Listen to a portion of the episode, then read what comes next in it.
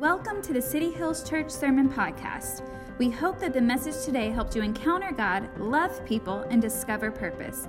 For more information about who we are as a church, head over to cityhillschurchsd.com. If you would like to partner with us financially, click the Give button at the top of the homepage on our website. And now, let's jump right into the message. Well, welcome to week two of the new rules of love, sex, and dating. Last week was a lot of fun. If you weren't here, it's all right. You can catch up, like Lauren said on the podcast, but it was it was a lot of fun, and we talked about this shift in our mindset about the right person, and we talked about this myth. It's on the screen. The right person myth is that one day I will find the right person, and they will make everything all right right? You don't have to raise your hand and, and say that you, you did this. But we all had this feeling that one day I'll find this right person and they're going to make everything all right. And it's not that there isn't a right person in our life because we definitely, those of us who are married, hopefully you feel like you found the right person. Like, if not, that's a completely different discussion. We can have that uh, at a later time. But we found the right person. But the issue is that a lot of times we think that that right person all of a sudden is going to solve all of our internal issues. And we're just like, hey, well, you're here, so now it's all better. Nah, not necessarily. And so we realize that there's some things that we need to work on ourselves. And so I left you with a couple of challenging questions. For those of us who are married, we ask the question, are you becoming the spouse the spouse you married hoped you were going to be? Are we becoming the spouse that your spouse hoped you would be on the wedding day? For those of you who are single, are you becoming the person the person you were looking for is looking for? And I told you last week we there's a, a story that's actually in the in the book that we're pulling this from that uh, it's it's really really interesting, and it's this story about a girl named Denise, and this is a real life girl. This isn't like some made up story. This is a real life girl who she grew up in a Christian home, and you know her family had lots of values, and then one day she went off to college and you know grew up had her own life and her own deal. And she was living in downtown Atlanta in just taking part of all of the fun that was downtown Atlanta, similar to to San Diego.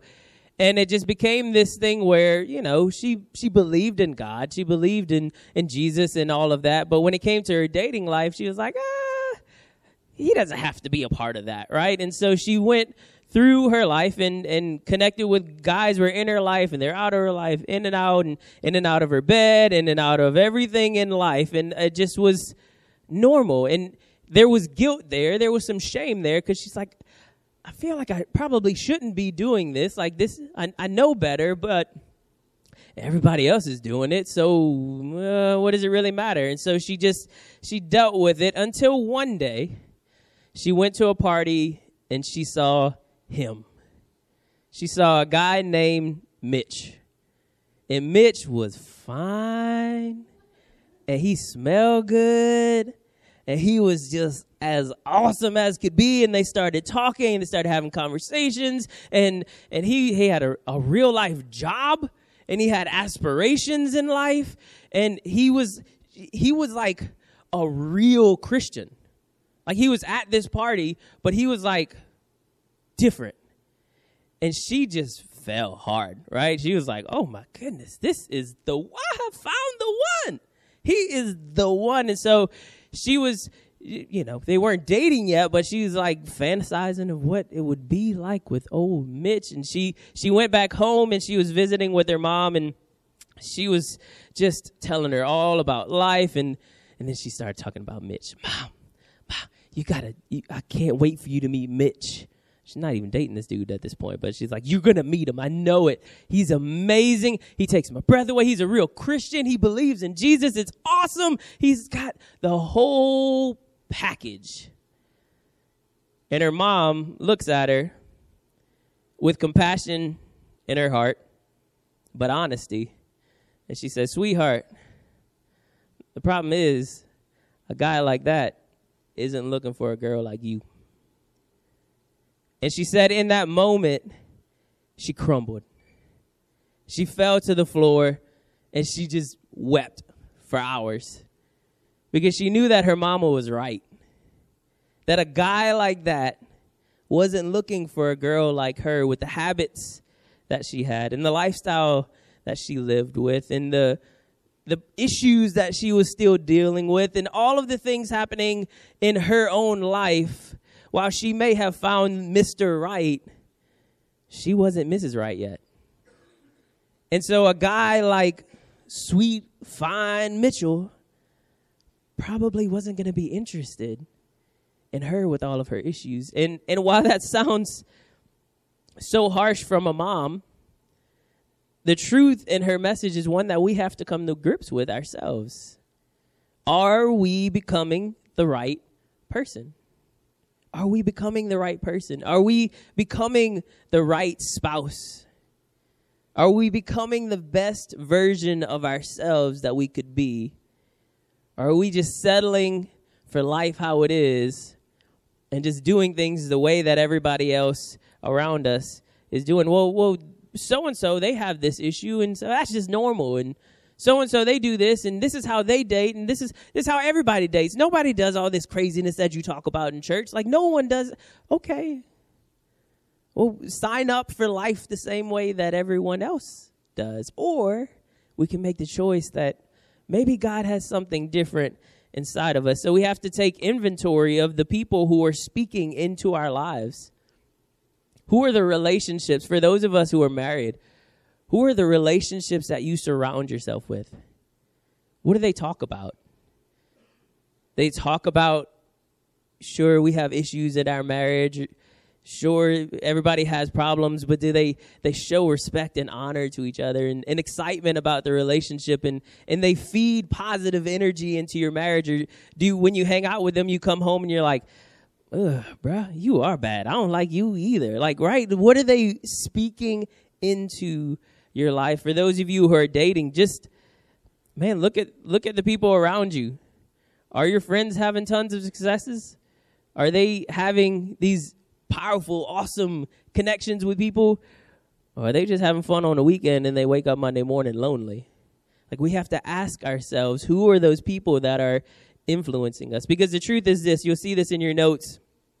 The weakest link in the relationships determines the health of the whole. You've heard that about a chain. The weakest link is ultimately the, the issue that's there. In our relationships, the weakest link, and we don't want to consider it, no, that must be the other one. That must be somebody else because I'm not the weakest. No, like legitimately. In your relationships, the weakest link, the one that is not fighting to become the best version of themselves, it leads to so many struggles for us. Thankfully, the Bible has a lot to say on this topic. Thankfully, when we go to the Word and we read in the New Testament and we ask the question, okay, God, how do I become the right person? how do I become the right person? How how do I change myself? How do I work on myself? How do I I become a better version of who you created me to be? When we do that, the Bible just lights up with answers. There's all kinds of answers for us to find. But if we're honest, the issue for many of us is that we approach the Bible with a completely different set of questions. We approach the Bible and we ask questions of how do I change my spouse? How do I change my spouse? How do I fix them and their issues? Or how do I how do I find the right person? How I'm looking for the right person. The Bible must tell me how I find that person. Like is it is it in Leviticus, that book that I always skip? Like where is the answer to finding the right person? And the Bible doesn't spend a whole lot of time talking about that because the Bible should be used as a mirror, not a weapon. The Bible is a reflection for us. It's God speaking to us. When we read the Bible, we should be looking at it as it's a mirror. God, how am I lining up with what you wrote in this word? And again, if we're honest with ourselves, a lot of times, for those of us who are Jesus followers, if we're not careful, we'll try to use the Bible as a weapon. Well, see, this is what's wrong with you. It says this in Romans. Whoa, whoa, whoa, whoa, whoa. It's a mirror, not a weapon. It's a weapon against the spiritual enemy. It's not a weapon against each other. And against, especially in our relationships with our spouse, that, that Bible intake should be how can I become the person you've created me to be? So let's see what what Jesus says about love because he always has this way of just flipping things on its head and, and we think about love in one way and then all of a sudden he, he just blows our minds with a, a different understanding. In John 15, starting in verse 9, he says this I love each of you with the same love that the Father loves me. You must continually let my love nourish your hearts. If you keep my commands, you will live in my love, just as I have kept my Father's commands. For I continually live nourished and powered by his love. My purpose for telling you these things is so that the joy that I experience will fill your hearts with overflowing gladness. This is important. So, this is my command love each other deeply as much as I have loved you. For the greatest love of all is a love that sacrifices all. And this great love is demonstrated when a person sacrifices his life for his friends. Now this is this is not speaking specifically about your marital relationship. This is saying this is how Jesus views love. Love is willing to be obedient. Love is willing to sacrifice. In Matthew 5 verse 43 it says your ancestors have been taught love your neighbors and hate the one who hates you. It makes sense. However, I say to you, love your enemy. Bless the one who curses you and do something wonderful for the ones who hates you. Like, what, Jesus? Are you serious? Could you imagine sitting there in the audience when he's saying that? Like, what? Did you just say do something wonderful for the one who hates you and respond to the very ones who persecute you by doing what? Praying for them. Jesus, what are you talking about? He's talking about love and, and relationships and enemies and all of this stuff. But if we take that concept of love and what he's saying and we apply it to our relationships, Jesus is saying, you know what? Obedience and commitment reinforces our love. The depth of our love is also measured by our willingness to sacrifice. The depth of our love is how willing we are to sacrifice for one another. And then perseverance reveals the character of our love.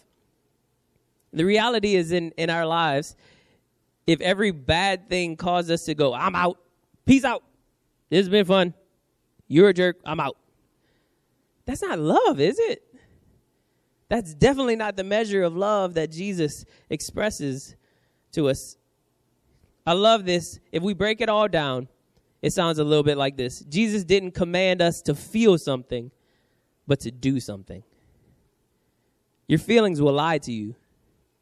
You will feel like quitting. You will feel like accidentally backhanding somebody in the head. You will feel a lot of things, but He commands us to do something, to be obedient, to sacrifice, to persevere, to push through, to love, to trust. Jesus gives us this picture of love as a verb. Love as a verb means to do something in spite of how you feel. To do something in spite of how you feel. Well, we just we just fell out of love. No. Didn't fall out of love. Somebody decided not to lean into it anymore. You made a choice. You made a choice. Our actions should drive our feelings, not the other way around because love isn't a feeling in the moment, it's a choice in the middle of the storm. It's making a choice that I'm not going to quit on you because my love is strong. In the time that we, we have left, I want to unpack one of the most popular sections of scripture when it talks about love, and it's in a, a letter that Paul wrote to the church in Corinth. And it's if you've been to any wedding, I'm sure at some point you've heard this passage of scripture, and it's in 1 Corinthians 13. If you want to turn in your Bibles or in your uh, Bible app, 1 Corinthians 13. It's known as the love chapter. And as you're doing that, let me answer the question that we've been waiting a week to find out. So, how do I become the right person? How do I become the right person?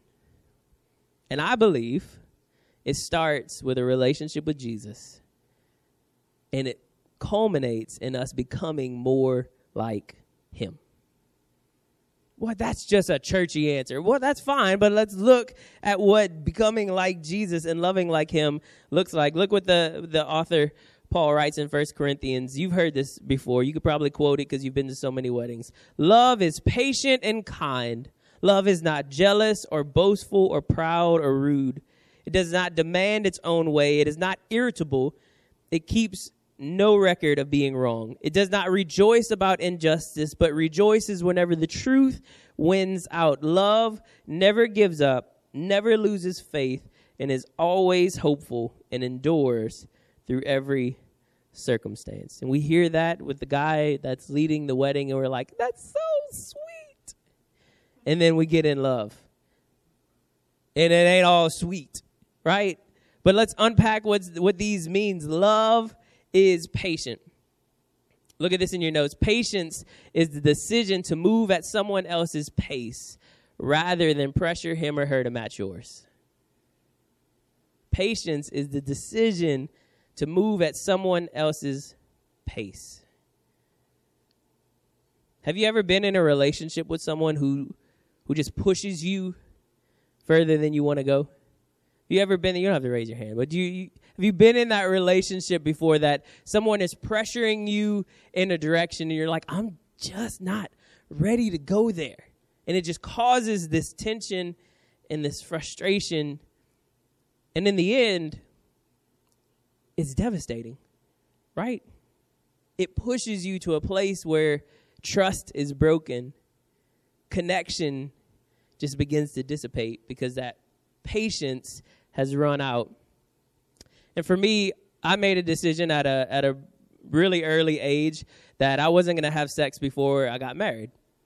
You can call it weird whatever you want. I made that decision and there was something that that was really important to me and even in those seasons where I didn't feel like I was close to God or I was going through a, a season of my life where where I was trying to do my own thing. It was a value that I held on to because it was something to me that I felt like was going to be a present to give to my wife. That I didn't have that with with anyone else and when I stood at the altar with Lauren and and doesn't mean I didn't have my mistakes and my issues, but I stood at the altar with Lauren and I knew that I can look her in the eye and say, This is this is a gift that I'm giving you that no one else in my life has ever had. And the beauty was she actually made that same decision. So it was awesome. And here's the secret. Don't get offended. But we good at it. Right? the lie that you have to like you got to figure it all out before you get married. Let me tell you, boo boo, that's a lie. I'm gonna move on, but do not believe like that has to be the situation. But I also remember dating a girl at one point, and she was just she was pressuring, and she was like, "We gonna do this," and I'm like, "No, we not." And she just kept pushing and pushing and pushing, and it got to a point where we just broke up. And she's like, why? I'm like, because you're annoying me. I said, no, no means no. It's over. Like, stop. And so I remember the feeling in that moment of feeling pressured to go further than I want. And it's not just in sex, it's whatever it is in your relationship that we're losing that patience with our spouse. We're asking them to go faster than they're ready to go, and we're not willing to slow our own pace down. Love is patience patient and it chooses to move at someone else's pace. Before I move on to the next one, I just want to I just want to tell the ladies in the room who are dating. If a guy looks at you and says, "If you love me, you will do this."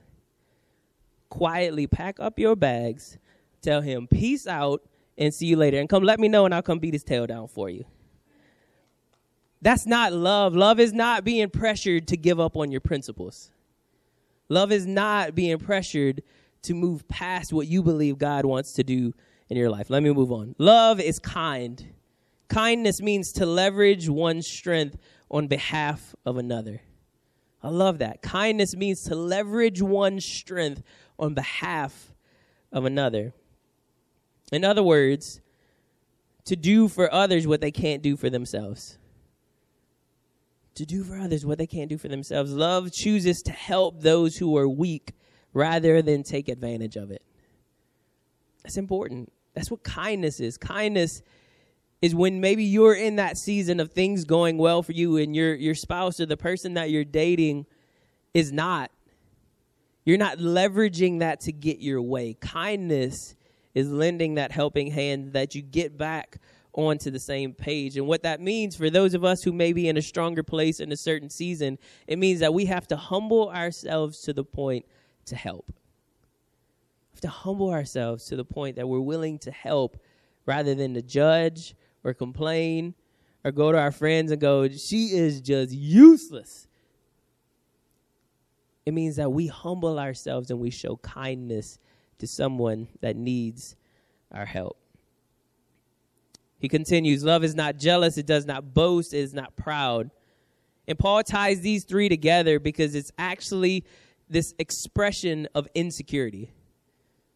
And I think every one of us in the room has have dealt with insecurity at some point, some of us more than others.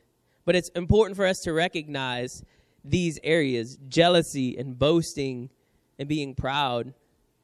And for many people in relationships, jealousy is one of those things that you you battle with a lot. And and I would say for the person in, in the relationship that deals with jealousy, the important thing for you to recognize is that there's something going on inside of you not necessarily inside of them. And I'm to get to them in a second. But for us, any of us who deals with jealousy and our minds wander and there's so many things and it it impacts our relationships on an everyday basis because jealousy is there. It's an insecurity inside of us that the only way to remedy that is Jesus.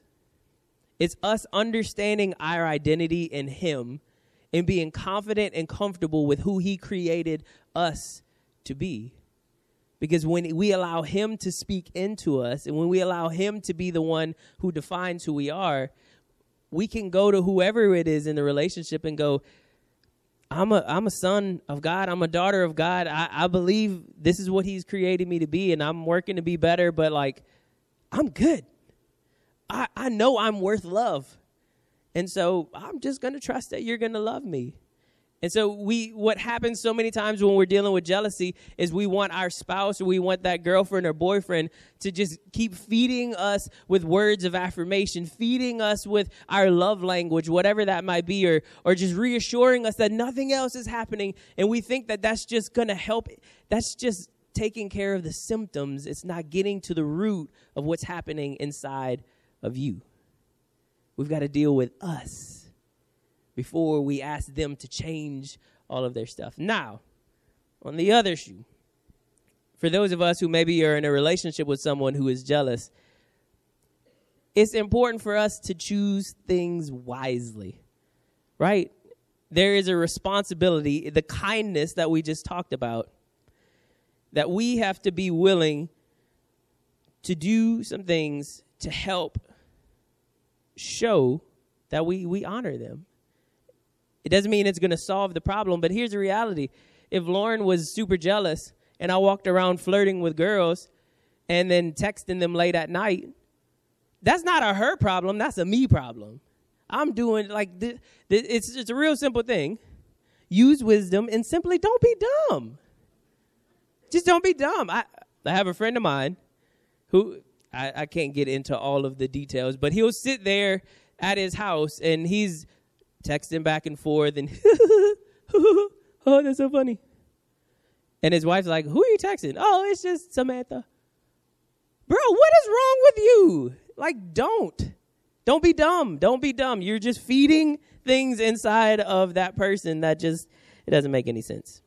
He continues when we think of boasting or, or pride, we have to ask how easily we're able to celebrate the goodness of each other. Think about that. Maybe maybe you don't deal with this in your relationships. But ask yourself, how comfortable are you celebrating your spouse? How comfortable are you publicly giving them affirmation for how awesome they are? Not all of you deal with that, but there are people in this room who there's things that have happened in their relationships, there's hurts that are deep within them, that the idea of in front of a group of people going, man, they are so awesome. I love doing life with them. That would be such a foreign concept because of the things that are going on inside. And Paul would encourage us to check our hearts for pride. The pain holds us back from being willing to give that love and that affection and celebrate the incredible things that are happening in their lives. So instead, what we do, and I, have done this before, just honestly, we use sarcasm as the means to self improvement. Oh, oh yeah, yeah. I'm, I'm sure he is awesome at work. I don't know if I've ever seen him do anything like that at home. First of all, dang, that's rough. Like, why? Why would you say that? I've seen it happen. We've heard it happen. We have friends like that. We we know people that it's impossible for them to say the kind words out loud about their spouse. And Paul would go, "I'm just being." I, I, Paul probably wouldn't apologize because he was kind of brutal. He'd be like, "Hey, that's a you problem. You've got to fix you. There's something inside of you that you have to be willing to bring out." Love honors. Love honors. This is a word that we don't hear very often in this culture. Look at this. Honor defers the spotlight. Honor yields to the needs of others. And honor gives more than it takes. Honor gives more than it takes. We have to ask ourselves how well do we honor our relationships? How well do we honor our spouse or our significant other. Well, it's hard to honor. I'm not good at, at honoring. Like, I don't even really know what that means. I'm not good at that. Have you ever had like a precious item, like maybe an heirloom or, or something that was passed down or a, a check from the government that was a big amount of money or maybe a child? Have you ever had that? Have you ever like seen a brand new parent with their child and they're like, okay, you, yeah, you can hold him. What? Watch the head. Oh, watch the head. Oh, okay. Uh, okay. Three, four. Okay, give me the baby back. Give me the baby back. We know how to honor the things that we feel like are important to us. Or, or have you ever been with a parent and you're at somebody's house and the, the house doesn't have kids in it and it's not baby proofed? You ever watch that parent behind? No, Audrey, stop. Audrey, no, no, don't touch that. Audrey, stop. Brooklyn, no, you come over here. Don't come here. Right here. Don't touch that. We know how to honor. We're honoring their house. We're honoring that something's about to get blown up if Audrey doesn't have somebody yelling at her. Like it's about to happen. You better just hold on. So whenever we go over to friends' house that don't have kids, I'm like, buckle up, buttercup. It's about to go down. Audrey is here and she's going to test the limits of your house. In other words, when we honor something, we protect it. When we honor something, we protect it. How willing are we to protect our relationships? Do you fight to protect your connection with your spouse in your relationships? Do you fight for your intimacy? Do you fight for your relationship with one another? Do you you protect it against all odds? Or do you just treat it like, well, it's going to be here, so uh, it'll be all right? It's old hat. It's that old pair of shoes I put on every day, no big deal. Do we honor our relationships? Paul continues Love is not self seeking. Love puts the interest of others ahead of their own needs. Jesus made this so clear. Love is the willingness to sacrifice. Love is the willingness to put our needs to the side so that we can raise up and meet the needs of those in our relationships. We talked about that a little bit last week. This is an important one here. Love is not easily angered. Love doesn't get stirred up or wound up or set off, and it controls its fuse. This is super challenging. But Paul reminds us in Ephesians 4, he says, And don't sin by letting anger what? Control you. Don't let the sun go down while you are still angry, for anger gives a foothold to the devil. The reality is that we all get frustrated, we all get angry, we all get hurt, we all have these moments, but it's our response that we have to control, not theirs. It doesn't mean what they did wasn't wrong, but we have a responsibility through our love to control ourselves because the issue is that with anger, so many times it leads to blame.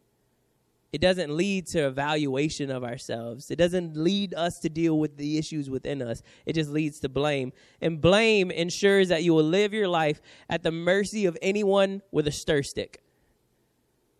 Right? Blame leads to you giving control to whoever has a little stir stick to just stir you up and they just watch you. What? There, there are people in your life that their whole job is just to stir you up and drive you crazy and then watch you explode. They enjoy, they get off on watching you go crazy on somebody. But we have to understand where, where are they stirring it? They're stirring it within us. It's not on them.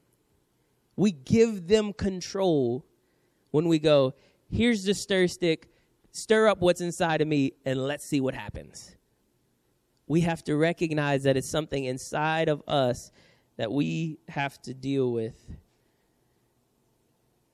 The last one love keeps no record of wrong. Love chooses to forgive or at least not bring it up while we forgive.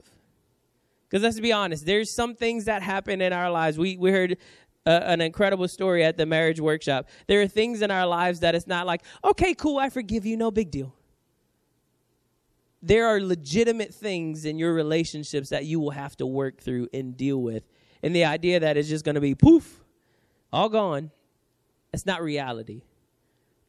But love chooses to not bring it up and bring it up and bring it up and bring it up. We all know the record keepers. You get in an argument with them and they're like, okay, hold on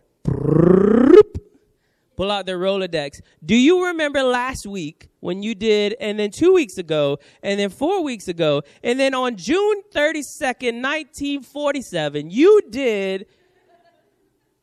We all know that person.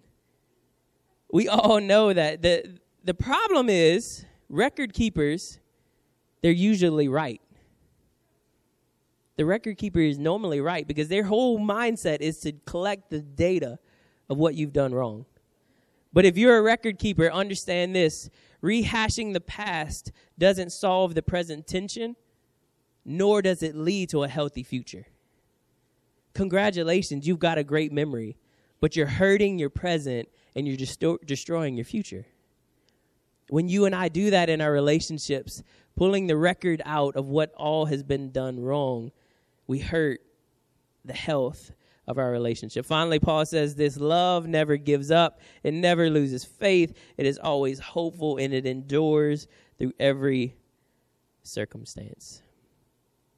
And as we get ready to pray, I think one of the most important things that we have to understand from that last verse is that love chooses to see and believe the best is yet to come love chooses to see the best. Even with right even when in the present moment it's not the best.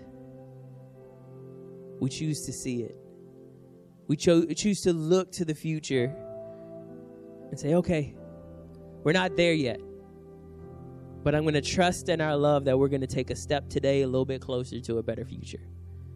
I'm going to trust today that I'm, I, I, you're going to work on your patience, and, and, and I'm going to work on my anger, and, and we're going to just take a step closer. One step closer. Because what the enemy wants to do in your relationships is he just wants you to quit. And you and I, we're pretty good at that. We're pretty good at letting our emotions rise up in a moment and going, you know what, I'm out. I'm done. I'm through. I got nothing left to give you, so I'm out. But if our example is Jesus, could you imagine if he did that to us? I don't know about you. You guys are perfect. But in my life, how many times Jesus could look at me last week, the week before that, probably today, and go, "Oh, you you you gonna mess up again? All right, I'm out. I'm done." How many times could Jesus do that to us? But what instead? When, when he's he's on the cross, he's hanging there, dying, and what words does he speak? Lord, forgive them. They are clueless on what they're doing. That's love. That's love. And while we love that passage of scripture in weddings, it's a challenging passage for us. And I would encourage you to take it and if you're in a relationship, especially those of us who are married, put it in front of you, put it on the door before you walk out. Put it over your bed. Love is patient. Okay, okay, Jesus, you got to help me be patient. I'm going to hurt him today. Help me. Love is kind. It does not boast. It's not full of proud, pride. It, forgives. It believes the best, even in the middle of the storm. Let's pray. Jesus, these words are so unbelievably challenging. But I thank you so much that you inspired Paul to write these words to unpack what love truly is. It's something we do, it's not something we feel. So, Lord, I pray for every person right now who are, who's dating in this room that you would allow them to connect with you in a way that, that they would understand the depth of love in a way that so few people truly understand before they get into relationships. God, I pray that you would just stir up in them a passion to understand who they are in you and stir up a passion inside of them to understand how they can love like you love us. And Lord, I pray for every relationship in this room, every re- relationship that is represented. I pray that you would help us to find which of these that we need to grow in to ensure our relationship is healthy moving forward. Jesus, help us let it pop off the page when we read it. Oh, yeah, yeah, yeah, yeah. I know I need to work on that one. Blind our eyes from even thinking about what our spouse needs to change and let us focus on us and focus on you. And Lord, I believe that as we do that, we'll see such a significant change in our relationships because we'll become the right person. We love you, Jesus. Thank you for this challenge. In Jesus' name, amen. We hope that you enjoyed the message today. We would love to be able to partner with you on your faith journey. Regardless of where you're at or what you're walking through, know that your friends at City Hills Church are here for you. If you would like for us to pray for you, click the contact button on the top of the homepage and share your request with us. Our prayer team will keep you and your family in prayer every week. We hope you have an incredible day and that you discover a little more purpose throughout your week. We look forward to seeing you soon.